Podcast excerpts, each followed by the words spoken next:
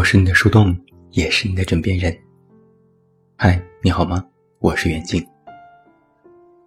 昨天，阿里文娱领先发布了一份九五后夜猫子报告，不得不说格外真实。这份报告统计了饿了么、淘票票、优酷、大麦网、虾米音乐、UC 等网站的用户大数据。显示出以九五后为代表的年轻人真实的夜间生活概况。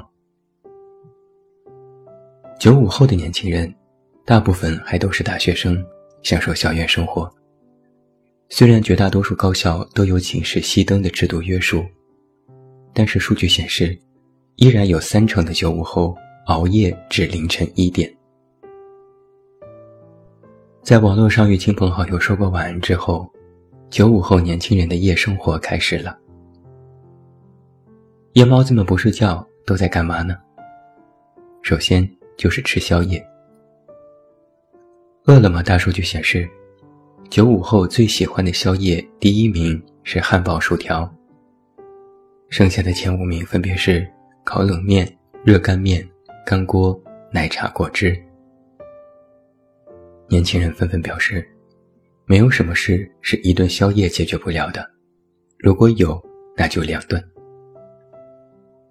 其中，南宁、厦门、重庆、北京和昆明分列夜宵城市的前五名。在深夜产猫前四强当中，人均的宵夜订单量约为八点一次每周，几乎是一天一宵夜，就等于每天都在熬夜了。其次就是刷剧。优酷大数据显示，九五后夜间观看最高的电视剧，第一名是《乡村爱情》，剩余前五名是《知否》《东宫》《长安十二时辰》，都挺好。当然，年轻人也非常热衷看夜场电影。根据淘票票的数据，最新热映的电影《哪吒》成为了夜场第一，剩余的。比如《复联四》《流浪地球》《烈火英雄》等电影都榜上有名。深夜观影城市前五名分别是广州、深圳、成都、上海和杭州。报告还指出，南方的九五后更爱夜生活。南方九五后的夜猫子呈现出了压倒性趋势，北京是唯一全部入围的北方城市。根据大麦网的消费指数，九五后夜猫子现场娱乐消费能力前五名的城市分别是北京、上海、广州、杭州、南京，基本对应一线城市指标。接下来就是熬夜追星了。在追星一族当中，有百分之三十三点九是男生，百分之六十六点一是女生。网上的热门剧目、热度偶像。经典回顾都是年轻人在夜间追捧的对象，并且各种的网络热梗大多产生于弹幕中，出现的时间也基本都是晚上。UC 大数据显示，在睡前，许多年轻人热衷吃瓜，娱乐资讯、影视剧、实时的关注度位列前三，而且九零后的消费能力依然强盛。对比零零后而言，在演唱会、休闲娱乐、专业剧场的消费能力上，九零后并没有被排在沙滩上。开始有一些经济能力的九零后年轻人，有实力去现场进行追星。当然，熬夜怎么少得了音乐呢？虾米音乐大数据显示，九五后的夜听音乐活跃省份前五名分别是广东省。浙江省、江苏省、四川省和山东省，最爱的音乐类型分别是嘻哈、节奏布鲁斯和动漫音乐。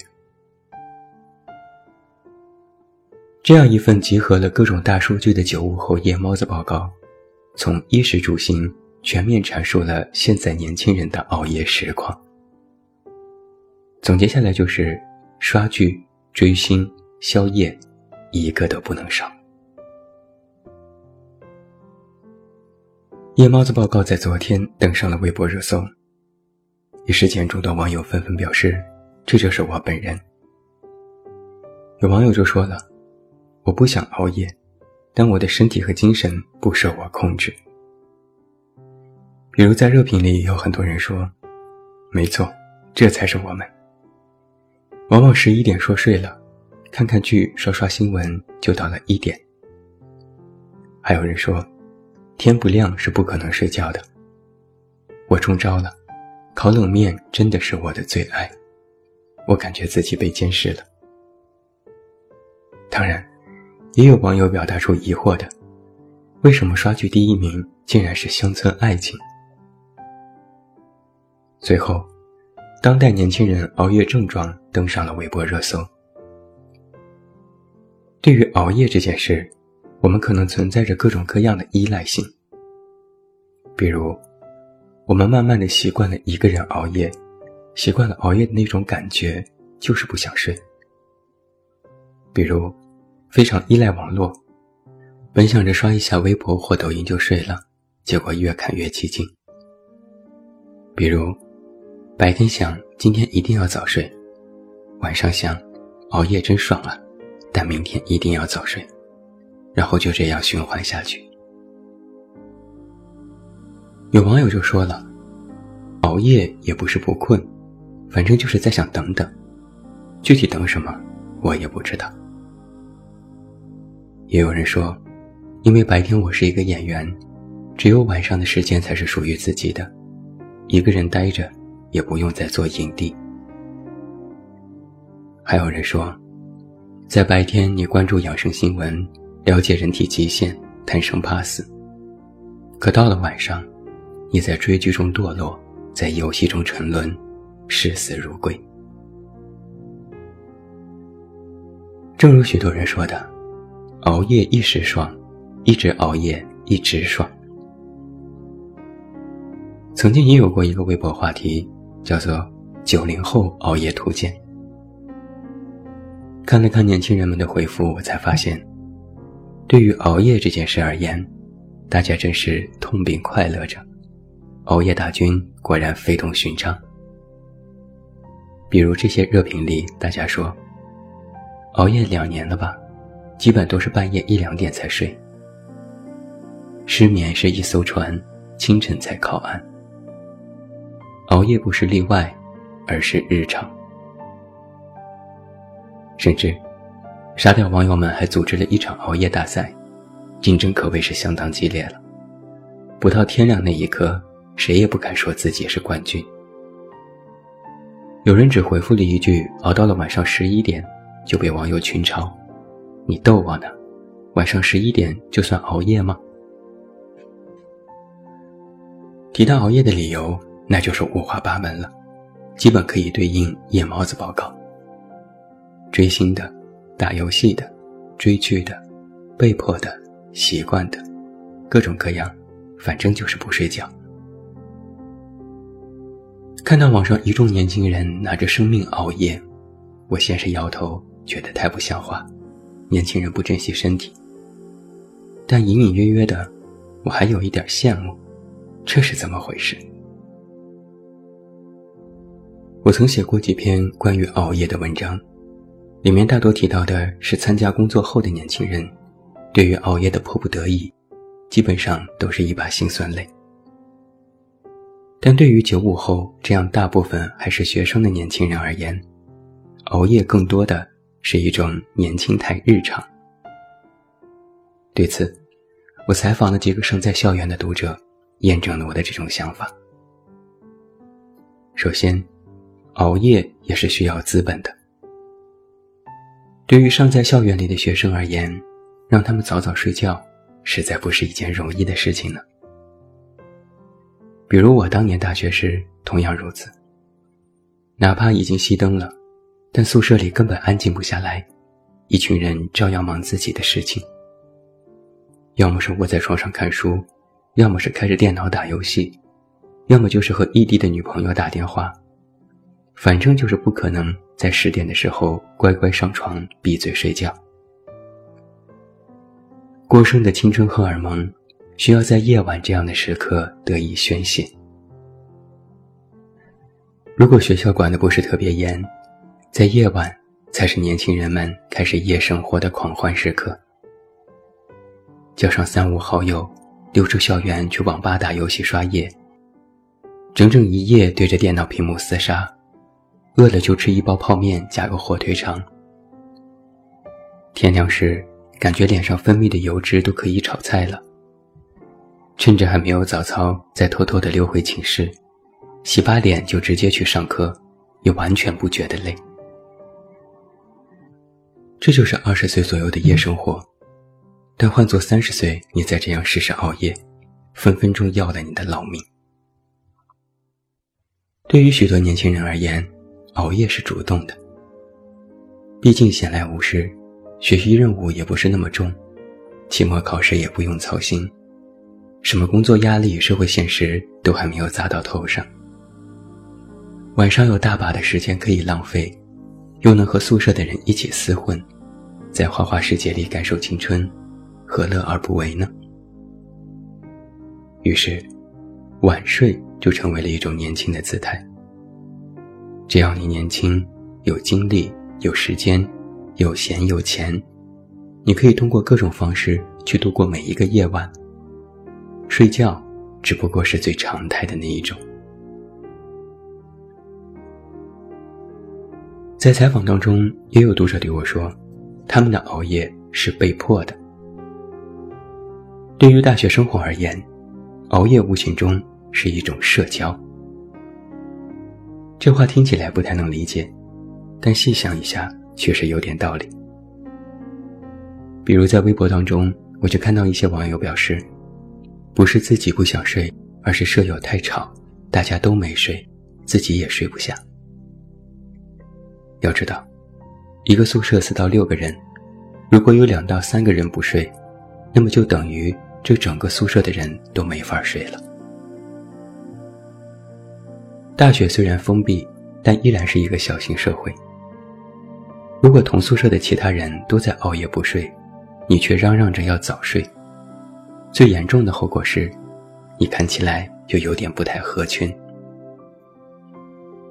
有读者就说，自己其实也不想熬夜，但也不敢提出大家都早睡的要求，于是跟着其他人一起熬，久而久之也就习惯了。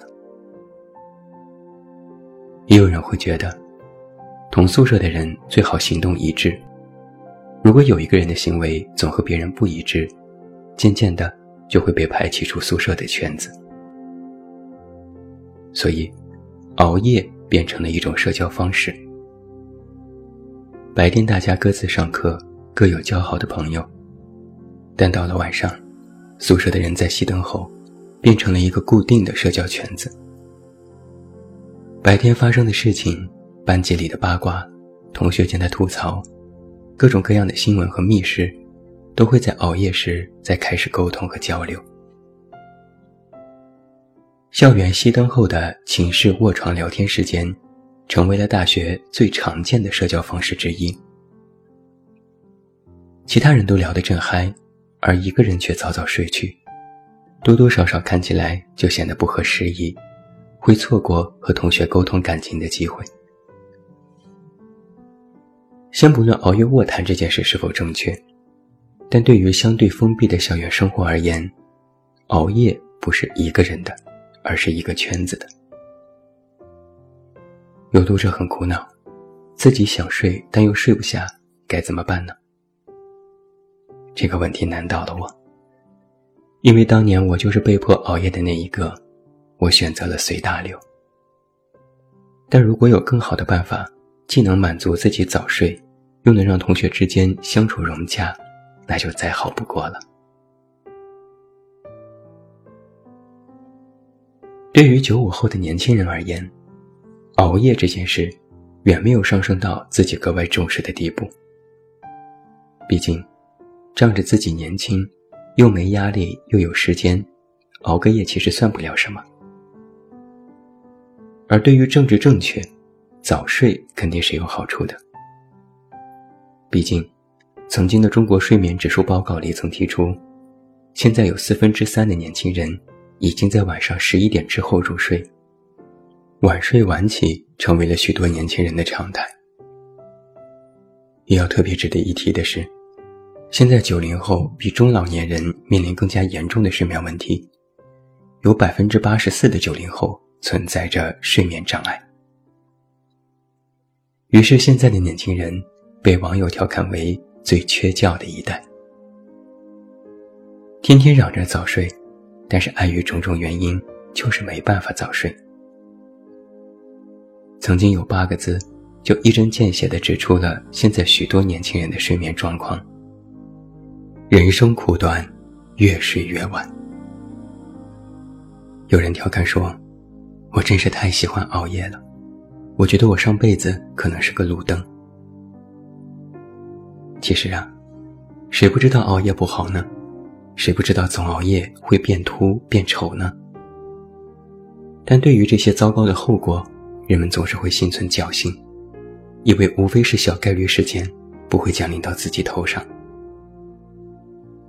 道理说起来一套一套，可那些道理，远不及现在熬夜带来的快感。以及和寝室室友相处融洽更加重要。照样是花着最多的钱，用着最贵的面膜，然后熬着最深的夜。我不得不说啊，年轻人，你还是仗着自己年轻呢。你看我，一过三十岁，马上就学乖了。工作算什么？赚钱算什么？追星算什么？爱豆算什么？宵夜算什么？无论什么，都不如自己的狗命重要。我现在是不会再劝你早睡了，我知道，劝了也没用。当年我二十岁时，也是天天被各种人唠叨要早睡，不也照样没听，还嫌烦吗？但现在我知道了，到了一定的年纪，你们肯定就会主动睡觉的。真真是天道好轮回，苍天饶过谁？那我就等着看你乖乖早睡的那一天了。我是你的树洞，也是你的枕边人。